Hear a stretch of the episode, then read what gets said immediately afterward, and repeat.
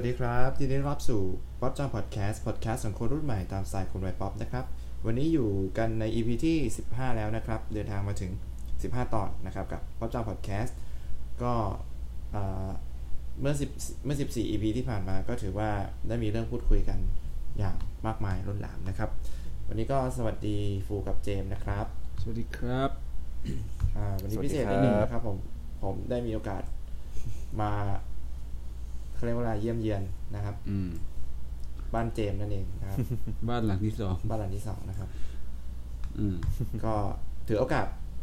พูดคุยกันเลยแล้วกันนะครับตอนนี้ฟูก็กลับเชียงรายไปแล้วใช่ไหมอืมกลับมาแล้ว กลับมาอยู่สักเกือบเกือบอาทิตย์อากาศแล้วเป็นไงบ้าง ก็ฝนกำลังตกดีเลยฮะ ก็เหมือนพายุเข้ามาที่นี่ก็เข้าเหมือนกัน เช้าเช้าพายุก็ร้อนเหรอหน่อย เย็นเย็นๆใช่อ่าครับผม อะไรฮะนะ เข้าพายุสิครับนะครับ วันนี้ก็ตามอ่าชื่อเรื่องเลยครับ เราจะมาคุยกันเกี่ยวกับ Delivery อ่าซึ่งมันเป็นสิ่งที่พวกเราอ่าสนใจที่จะหยิบยกมาพูดกันเกี่ยวกับอ่าเขาเรียกอะไรว่าธุรกิจ Delivery นะครับ จริง ๆ เนี่ย ผมผมได้ยินไอ้คำว่า Delivery เนี่ยตั้งแต่เด็ก ๆ แล้วอืมมักจะอยู่ตามร้านอาหารที่ เรียกว่าเป็นฟาสต์ฟู้ดเช่นพิซซ่าพิซซ่าฮัท KFC KFC หรืออ่าอ่าหรือร้านอะไรแบบเนี้ยครับ เราก็จะจะเห็นบ่อยๆว่ามีมีการครับจัดส่งถึงให้ถึงที่บ้านนะครับ อาจจะเขาเรียกว่าอาจจะส่งได้ไม่ไกลมาก แต่ว่าก็ส่งในบริเวณบริเวณร้านที่ที่เขาสามารถไปถึงเข้าถึงได้ ผมก็ได้ยินเอ่อธุรกิจแบบเนี้ยมานานแล้วแหละ แต่มันเพิ่งมาบูมเมื่อเมื่อห้าปีหลังๆนี่เองถูกไหมกิจกิจกรรม Delivery เนี่ยใช่โดยผมว่ามันใช่ช่วยในการเขาเรียกว่าอะไรทำให้ธุรกิจการค้าเนี่ยมันเติบโตมากยิ่งขึ้น เหมือนเขาเรียกว่าเสิร์ฟเป็นช่องทางเสิร์ฟให้กับผู้ผลิตหรือผู้ค้านั่นเองอืมทำคนให้ที่แบบอยากอืมกินแต่ก็อาจจะไม่สะดวกมาหรือว่า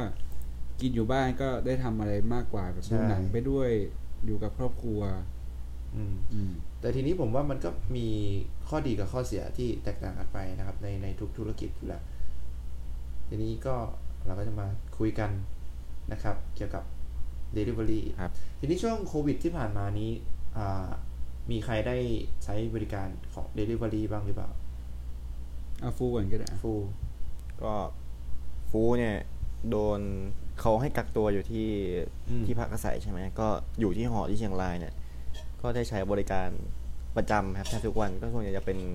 พวกส่งอาหารเนาะพวกแกล็บกับพวกอ่าฟูเพนด้าเนี่ย ก็ใช้ประจำใช้ตั้งแต่แอปเขายังมีคนส่งอยู่ประมาณไม่กี่สิบคนนะฮะ ใช้จนผ่านมาเดือนกว่าๆจนคนส่งก็เพิ่มขึ้นเยอะจนแบบขี่รถไปมาในมอ ก็จะแบบเห็น เห็นเลยว่าเขามีคนคนส่งเยอะขึ้นมากๆเนี่ยฮะถามเพื่อนที่ทำอยู่เขาจะบอกว่าเนี่ยช่วงนี้มีคนมาทำเยอะขึ้น มีมีเพื่อนที่ทำบด้วยริการใช่ไหมก็ มีเพื่อนที่ทำด้วยฮะก็เหมือนแบบเป็นการหารายได้ ช่วงปิดเทอมเนี่ยแหละเด็กก็ไปขับเยอะตั้งแต่ช่วงอายุสิบเก้ายี่สิบเนี่ยก็มีไปขับแล้วฮะอืมอันนี้ขอเสริมนิดนึงครับอืมคืออยากจะรู้ว่าอะไรเป็นปัจจัยที่แบบทำให้ ให้ให้คนเนี่ยหันมา เขาเรียกว่าอะไรทำงานด้านเดียวเป็นใช่เป็นพนักงานของธุรกิจ Delivery มากมากขึ้น โอเคหนึ่งอาจจะเป็นเพราะอ่าเศรษฐกิจที่มันที่มันย่ำแย่นะครับ หรือว่ามันมีจุดมันมีจุดสนใจอะไรที่ทำให้คนแบบเข้ามาเข้ามาเป็นพนักงานที่จัดส่งอาหารหรือว่าจัดส่งสินค้าเนี่ยครับพอพอจะรู้ไหมฟูได้ถามเพื่อนปะอืม ก็ ไม่ได้ถามตรงๆนะแต่ก็เท่าที่เคยเคยอ่านอ่านมันผ่านตามา มันก็จะมีปัจจัย เช่นว่า มันง่ายในการที่จะเข้าไปทำอะฮะ แค่คุณมีใบขับขี่แล้วก็คุณมียานพาหนะ คุณก็สามารถเป็นพนักงานส่งได้ คุณจะรับส่งปกติแบบรับคนไปส่งที่ หรือว่าคุณจะรับอาหารมาส่งก็ได้ มันกว้างอะ่ะ ก็เลยแบบคิดว่าคนก็สนใจเยอะ ถ้าไปเทียบกับตัว Delivery ของร้านอาหารเก่าๆ เช่นแบบ พิซซ่า KFC อย่างเงี้ยที่เป็นคนส่งโดยตรงของบริษัทเขาเนี่ยอาจจะแบบมีการสกรีนคนที่ค่อนข้างจะเข้มงวดกว่าทำให้โอกาสที่จะเข้าไปทำงานกับเออบริษัทเขาตรงเนี้ยอาจจะแบบไม่ไม่ง่าย แต่พอมาเป็น Grab หรือบริษัทหน้าใหม่ตรงเนี้ยก็เหมือนเขาเปิดรับคนมากขึ้นเป็นการทำ partner ร่วมกันมากกว่าเงี้ยว่า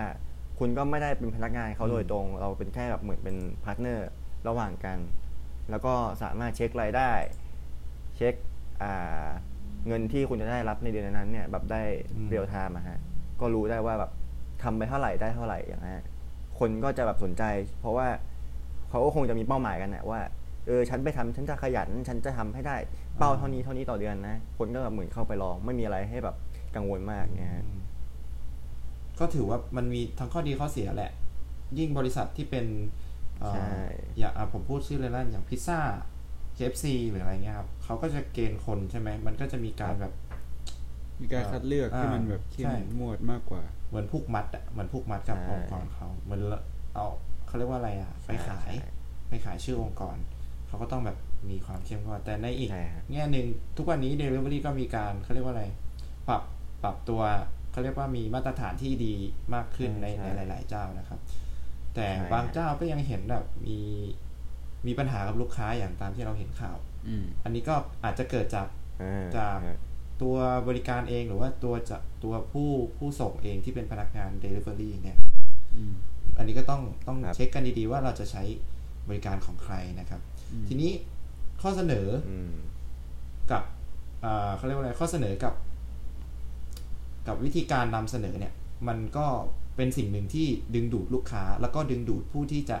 ไปสมัครเป็น Delivery หรือว่าเป็น partner กับกับบริษัทนั้นๆด้วยนะ ผมว่า เช่นใช่ใช่อ่าอย่าง Grab Grab Food เนี่ยที่ส่งอาหารนะครับ ค่ายเขียวเนี่ยก็คือผมจะเห็นบ่อยมากเลยที่จะเป็นแบบโปรส่วนลดตามร้านอาหารต่าง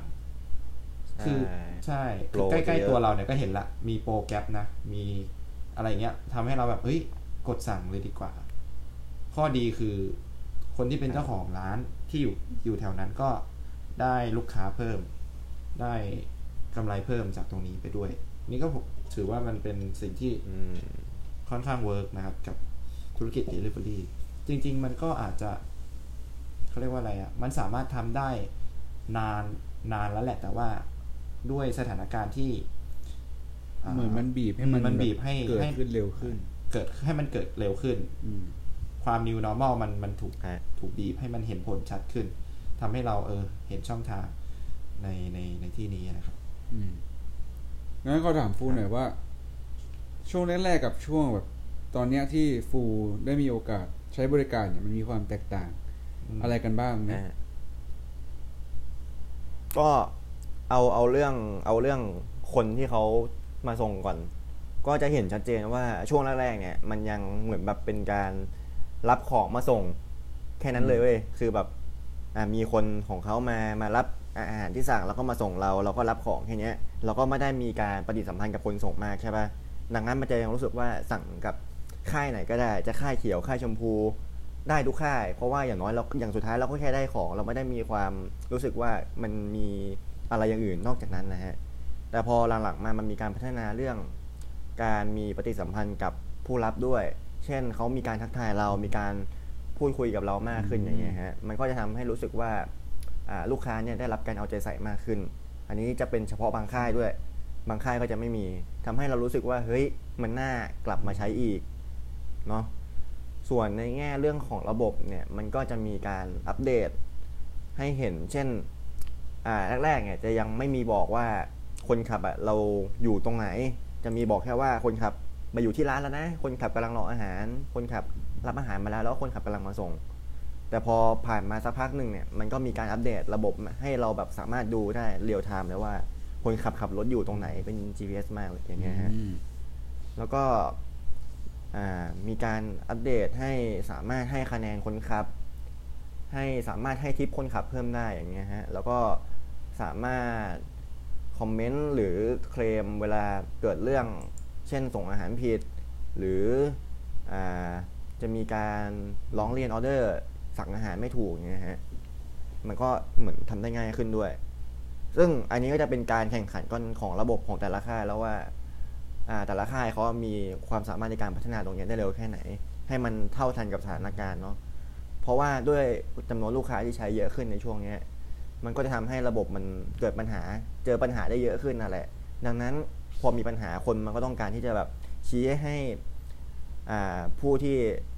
พัฒนาเนี่ยให้เห็นว่าเฮ้ยเนี่ยมันมีปัญหาตรงนี้นะหนึ่งสองสามสี่เขาก็อยากจะได้รับการแก้ไขแล้วก็ได้รับการตอบรับด้วยอย่างรวดเร็วอย่างเงี้ยดังนั้นคนที่พัฒนาระบบได้ดีค่ายไหนที่ทำได้ดีเนี่ย ก็จะได้ใจลูกค้าไปอีกระดับหนึ่งนะฮะอันนี้ก็คือสิ่งที่เห็นว่ามันมีการเปลี่ยนแปลงในช่วงที่ผ่านมา ก็คือเขาเพิ่มการบริการที่มันแบบดีมากขึ้น แล้วก็ทำให้เราใช่อยากจะใช่ใช้บริการบริษัทนั้นๆ หลาย ๆ ครั้ง ใช่อืมใช่หลังๆมาก็จะแบบเห็นแล้วว่า เฮ้ย คนส่งเป็นคนนี้ คนนี้คนเนี้ยเหมือนเราเริ่มจำหน้าได้ แล้วก็จำได้ว่าแบบเขาเคยพูดอะไรกับเราไว้อย่างเงี้ย พอสั่งไปปั๊บเห็นพี่คนนี้มาส่งแล้วเออเบาใจแล้วเออคนนี้โอเคนะอย่างเงี้ยไม่ค่อยแบบหนักใจว่าเขาจะมาถูกทางไหมอะไรอย่างเงี้ยฮะอืม แล้วเรื่องเออเออเหมือนเราแบบ รู้จักเขามากขึ้นเออแล้วเรื่องโอเคแล้วเรื่องความโอเคเร็วในการส่งนี่มีปัญหาอะไรไหม ก็ปกติจะไม่มีนะฮะ เพราะว่า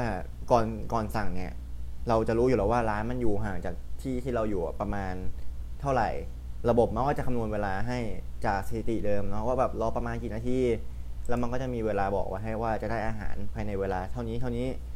ก็ส่วนใหญ่ก็จะได้รับอาหารตามที่ระบบมันคำนวณคำนวณมาให้แหละ ยกเว้นแต่ว่ามันเกิดเรื่องเช่น อยู่ๆฝนตก หรือมีอุบัติเหตุขึ้นมาระหว่างทางอย่างเงี้ยเขาก็จะมีแจ้งเข้ามาคนส่งอะฮะเขาก็จะพิมพ์แชทมาบอกว่าเนี่ยตอนนี้มันมีเรื่องนี้นะให้รอนานขึ้นหน่อยอืประมาณเนี้ยฮะแต่ส่วนใหญ่ก็คือจะตรงตรงเวลา เราจะรู้อยู่แล้วว่าต้องรอกี่นาทีอย่างเงี้ยฮะแล้วแต่จะสั่งถ้าสั่งไกลร้านห่างจากอ่าที่ที่เราอยู่เยอะเนี่ยก็จะรอนานขึ้นหน่อยอืม แล้วก็ค่าส่งก็จะแพงขึ้นแค่นั้นอืมโอเค ก็มันก็ต้องมีการอะปรับตัวแบบรัดกุมมากขึ้น ในเรื่องของการแก้ปัญหาเฉพาะหน้าด้วยเช่นกันอืมแล้วอย่างของนายนี่ใช่เคยใช้บริการไหมเอ้าผมเคยใช้ช่วงก่อนโควิดครับ แต่ว่าโควิดเนี่ยอืมไม่เคย เพราะว่าอ่าไม่มีตังค์นั่นเองไม่รู้จะสั่งอะไร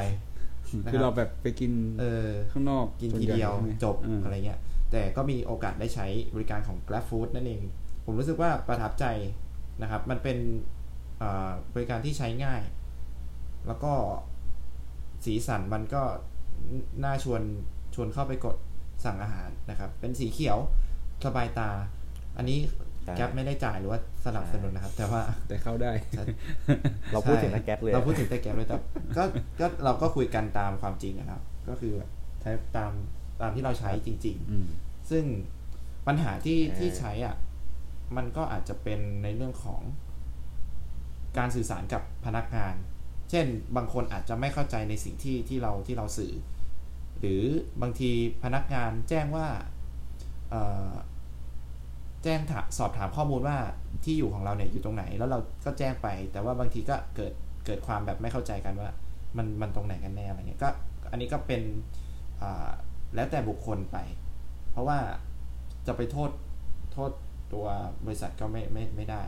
หรือถ้าบริษัทเล็งเห็นตรงนี้ก็อาจจะไปปรับแก้ได้ คือเหมือนเอ่ออยากสิ่งหนึ่งที่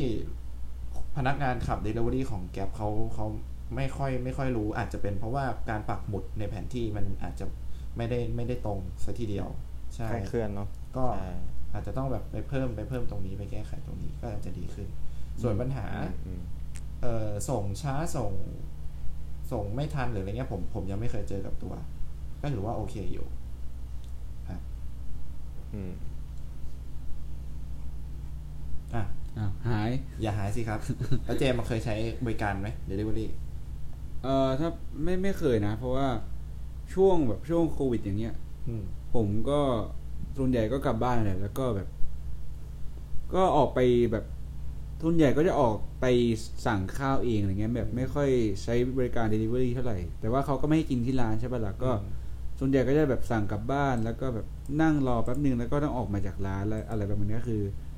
ก็ไม่ได้มีโอกาสสั่งเพียงแต่ว่า แถวบ้านของผมเองเนี่ยก็ช่วงนั้นก็ยังเห็นอยู่บ้างนะแต่ว่าส่วนใหญ่พอเรากลับมาจากเปิดเทอมแล้วเนาะเราก็ได้อยู่แบบอยู่บางแสนแล้วเงี้ยเราได้อยู่คอนโด ก็คอนโดผมเองอะ ทั้งวันเนี่ยจะเห็นว่ามีการใช้เดลิเวอรี่เนี่ยกันแบบเยอะมากอืมๆลงมาแทบจะแบบว่าเต็มไปหมดเลยแทบเจอทุกครั้งฮะใช่แก๊ปเต็มไปหมดเลยอะใช่ใช่แล้วก็ในละแวกบางแสนเนี่ยถือว่าแบบคนขับ Grab ของเราเนี่ยหรือว่าแบบ Food Panda หรือว่า Line Man อะไรก็ตามมันจะแบบเกลื่อนท้องถนนเลยเนาะอืมเออปกติแบบอืมบางแสนจะเป็นแบบรถมอเตอร์ไซค์จะเยอะอยู่แล้ว แล้วก็เนี่ยยิ่งแบบมีบริการ Delivery อย่างนี้อีกก็ มอมอเตอร์ไซค์พวกอะไรพวกนี้ก็จะเราจะเห็นได้กันเยอะมากขึ้นเลย เออ แล้วก็ถ้าถามในยุคช่วงปัจจุบันเนี่ยเราก็มองว่า Delivery มันเป็นอะไรที่เราคิดว่ามันเริ่มลดน้อยลงแล้วปะอืม มันเออมันอาจจะไม่ได้ลดน้อยลง แต่ว่ามันจะเหมือน จากที่พุ่งๆในช่วงโควิด เนี่ย มันก็เริ่มกลับมาคงสภาพอืมแต่ทีนี้มันเริ่มกลับมาปกติแต่ขึ้นความคงสภาพหรือความปกติเนี่ย ผมมองว่ามัน มันดีขึ้นในธุรกิจด้านนี้ มันอาจจะแบบมี partner ที่ที่มากขึ้น คนที่เป็นพนักงานเขาเรียกว่าอะไรพนักงานส่งสินค้า บางคนอะ ไปทำก็ทำแป๊บเดียวทำแค่ช่วงโควิด เพราะว่าอาจจะตกงานชั่วคราวอืมอะไรเงี้ยแล้วก็ไม่ทำละหรือบางคนไปทำช่วงโควิด แล้วก็รู้สึกว่าติดใจ มีการบอกต่อก็ อันนี้ก็เป็นอีกอีกเรื่องหนึ่งแต่ผมว่ามันคิดว่ามันน่าจะเติบโตได้ในระดับหนึ่งแหละ ธุรกิจ Delivery เอาแล้วแล้วของฟูเห็นการเปลี่ยนแปลงยังไงบ้างไหมระหว่างระหว่างแบบช่วงตอนที่โควิดมาใหม่ๆกับช่วงเนี้ยที่อะไรอะไรมันก็เริ่มดีขึ้นแล้ว เราเริ่มไปกินอาหารที่ร้านได้มากขึ้นแล้ว แล้วก็เราเริ่มไปใช้ชีวิตปกติกันมากขึ้นแล้ว มันมีความเปลี่ยนแปลงอะไรไหมในสำหรับแบบที่นู่นอะไรเงี้ยก็ถ้าที่นี่เลยนะ ด้วยความที่ว่ามันเป็นหอพักแล้วก็ส่วนใหญ่เขาจะไม่ค่อยออกไปกิน ไม่ค่อยออกไปเดินไปกินที่ร้านกันนะ เพราะว่าร้านมันอยู่ห่างกันนะก็จะเห็นยังมีการใช้บริการ Delivery อยู่ แต่ก็น้อยลงกว่าโควิดด้วย นิดนึง แต่ว่าไม่ได้แบบบางลงขนาดเท่าที่บางแสนแหละอืมเพราะว่าก็ยังเห็นขับขับๆกันอยู่ แต่ว่า ถ้าพูดเอาคำๆก็คือเหมือนแบบ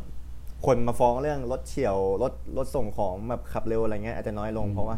คนคนไม่ได้สั่งเยอะมากแล้วประมาณเนี้ยฮะแต่แต่ปัญหาที่เจอตอนนี้เลยก็คือ เหมือน partner ที่สมัครเข้ามาในพื้นที่ช่วงเนี้ยมันล้น คือเยอะมาก แต่ว่าร้านอาหารน่ะมีเท่าเดิม ส่วนคนสคนสั่งเนี่ยก็แบบอาจจะมีน้อยลงทำให้ตอนนี้เริ่มมีปัญหาว่า partner ได้รายได้ไม่ค่อยคงที่ เพราะว่าคนสั่งน้อยลงด้วย แล้วก็เหมือนแย่งงานกัน เพราะว่าคนส่งก็มีเยอะเกินอย่างเงี้ยฮะอืมอันนี้คือปัญหาเลย เพราะว่าบางคนเขาก็กะเป็นทำอาชีพหลักใช่ป่ะแต่บางคนก็แบบ เออ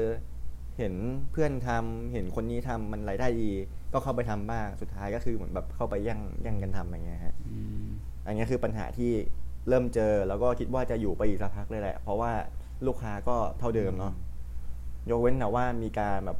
ปรับระบบในการแจกงานให้แบบมันแฟร์ขึ้นอย่างเงี้ยฮะก็อาจจะแบบแฟร์ขึ้นอืมอืมอืมถือว่าเป็นปัญหาที่ค่อนข้างน่ากลัว เพราะว่าถ้ามันใช่เป็นแบบนี้ต่อไปอะ ธุรกิจอาจจะต้องต้องมีกฎมีเกณฑ์หรือว่าอย่างอย่างที่ฟูบอก อาจจะต้องแจกงานให้มันเท่ากันหรือว่ากำหนดผู้รับสินค้าจากร้านอาหารเนี่ยได้ไม่เกินเท่านี้เท่านี้ใช่ซึ่งผมว่ามันมันก็ไม่แฟร์อีกแหละใช่ฮะสำหรับคนที่แบบอยากทำอาชีพแบบนี้ถูกไหมอืมคือเขาลงฮะเอ่อเขาเรียกว่าอะไรลงแรงวิ่งไปรับอาหารทั้งวี่ทั้งวัน แต่ว่าได้แค่ต้องรับได้แค่เท่านี้เท่านี้อย่างเงี้ย มันมันผมว่ามันไม่ค่อยแฟร์เท่าไหร่หรือไม่ก็อาจจะแบบมีการมีการรับตอนนี้คนที่มันอ่ามีเกณฑ์หรือว่ามีการสัมภาษณ์ที่มันอาจจะคิดต้องแบบอ่าใช่อาจจะเพิ่มความเข้มงวดให้มันมากกว่านี้ เออใช่ ตอนเนี้ยที่ที่เห็นเลยคือเขามีการสกรีนผลงานเนี่ย ค่อนข้างจะแน่นขึ้น เช่นแบบสมัครเข้ามาใหม่ปั๊บเนี่ย เริ่มส่งถ้าแบบมีคนคอมเมนต์หรือคนรีวิวให้ว่าแบบไม่ดีหรือว่าให้ดาวน้อยติดติดๆกันเนี่ย อาจจะแบบ โดนโดนงดให้งานไปเลยอย่างเงี้ยฮะโดนแบนไปสักพักหนึ่งเลยอืมเพราะว่าด้วยคนมันเยอะเนาะเขาก็อยากให้แบบบริการมันดีอย่างเงี้ยฮะเพราะว่าเวลาไปสมัครเนี่ยที่เคยถามเพื่อนคือเหมือนเจอกันแค่วันแรกเลยที่อบรม สมัครปั๊บอบรม แล้วก็รับชุดแล้วก็ทำงานได้เลยฮะวันแรกที่อบรมก็คือต้องเข้มงวด ต้องแบบคุยกับพาร์ทเนอร์ให้ดีว่าบริษัทต้องการให้เอ่อเป็นยังไงอะฮะแล้วก็ ถ้าทำไปแล้วมันไม่ดีหรือลูกค้าตอบรับไม่ดีเนี่ยก็มีโอกาสที่จะโดนโดนแบนได้ อาจจะแรงขึ้นกว่าเมื่อก่อน เพราะว่านั่นแหละคนทำมันเยอะขึ้นเนาะอะงั้นเรางั้นเรางั้นเราสรุปหัวข้อนี้ก่อนไหมว่า เราคิดว่าในอนาคตสำหรับในวงการ Delivery ที่อาจจะแบบไม่ใช่ตัวเราอาจจะเป็นแบบคนส่งของอะไรเงี้ย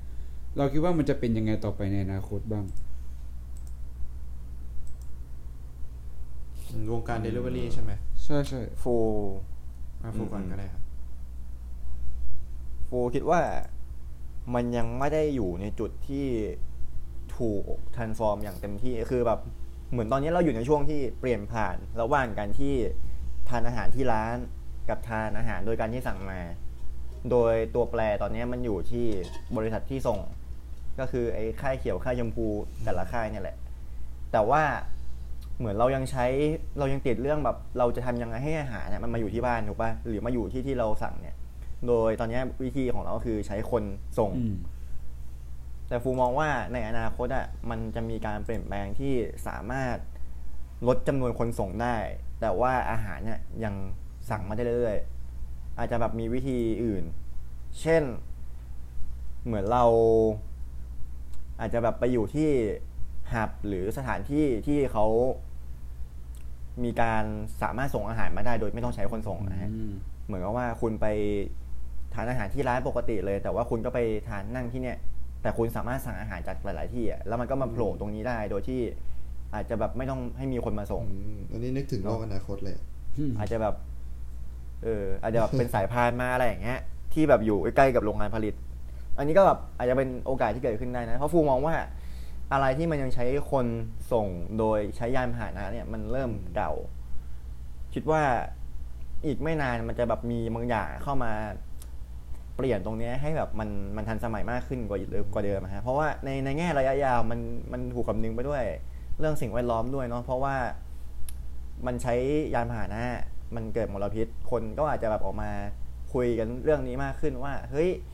ถ้าในอนาคตคนส่งมันเยอะขึ้นเรื่อยๆอย่างเงี้ยแล้วแบบ ไม่มีการให้ความสำคัญเรื่องอมลพิษ อาจจะแบบมีโอกาสแบนขึ้นได้ แล้วก็เรื่อง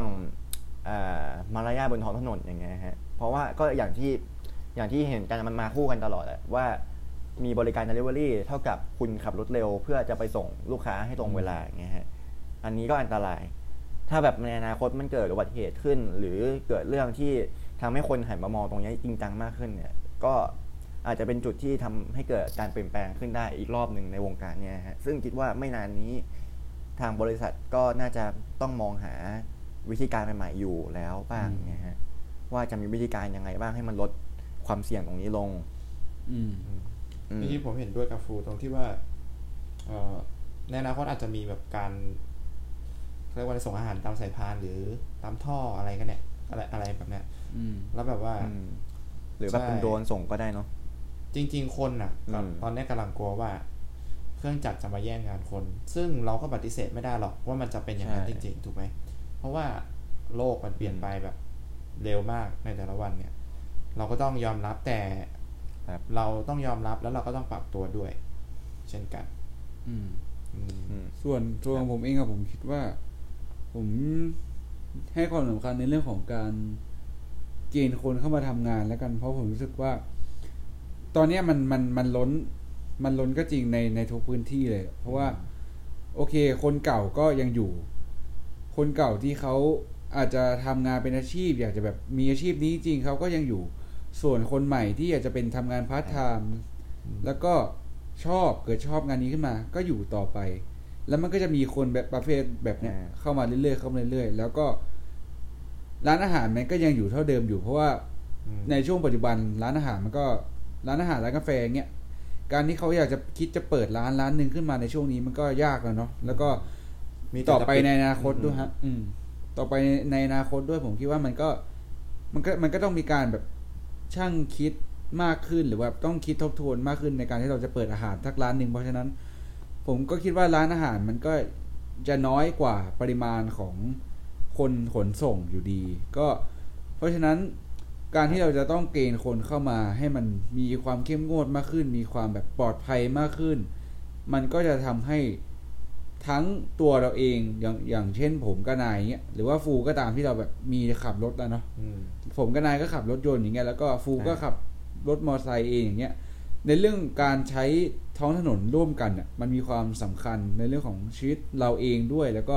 ชีวิตของคนบนท้องถนนด้วย ถ้าเกิดมันเป็นอะไรขึ้นมาหรือว่า เขาอาจจะต้องไปรีบส่งไปส่งอาหารหรือว่า อาจจะต้องทำเวลาให้ได้แบบรายได้เพิ่มมากขึ้นอะไรของเขาเนี่ย ก็มันจะเป็นอันตรายต่อพวกเราเองด้วย อืม เพราะว่าพอบนท้องถนนแล้วก็ อะไรก็มันก็เกิดขึ้นได้เนาะเรื่องอุบัติเหตุอะไรเงี้ยมันก็เป็นสิ่งที่เราไม่อยากให้เกิดอยู่แล้วแหละเพราะฉะนั้นเราก็ต้องมีการคัดคนที่มันเข้มงวดมากขึ้น แล้วก็ดูให้ดีๆว่า โอเคว่าเราจะรับคนคนนี้มาในเรื่องของอารมณ์เขาเป็นยังไงบ้างเราต้องแบบมีการแบบเจาะลึกเข้าไปในชีวิตส่วนตัวเขามากขึ้นด้วยอะไรเงี้ยเออผมว่ามันน่าจะช่วยให้มันอะไรอะไรมันน่าจะดีขึ้น แล้วก็เขาน่าจะมีรับคนที่แบบมีคุณภาพมากขึ้นอะไรเงี้ยอืมอืมครับ โอเค ก็ถือว่าสรุปจบประมาณนี้แล้วกัน ทีนี้ขอเสริมตอนท้ายก็คือว่า คนที่อยากสนใจอยากที่จะไปทำงานเป็นพาร์ทเนอร์กับบริษัทที่มีบริการ Delivery เนี่ยก็ศึกษาหาข้อมูลดีๆ แล้วก็เตรียมร่างกายและจิตใจของตัวเองไปให้พร้อม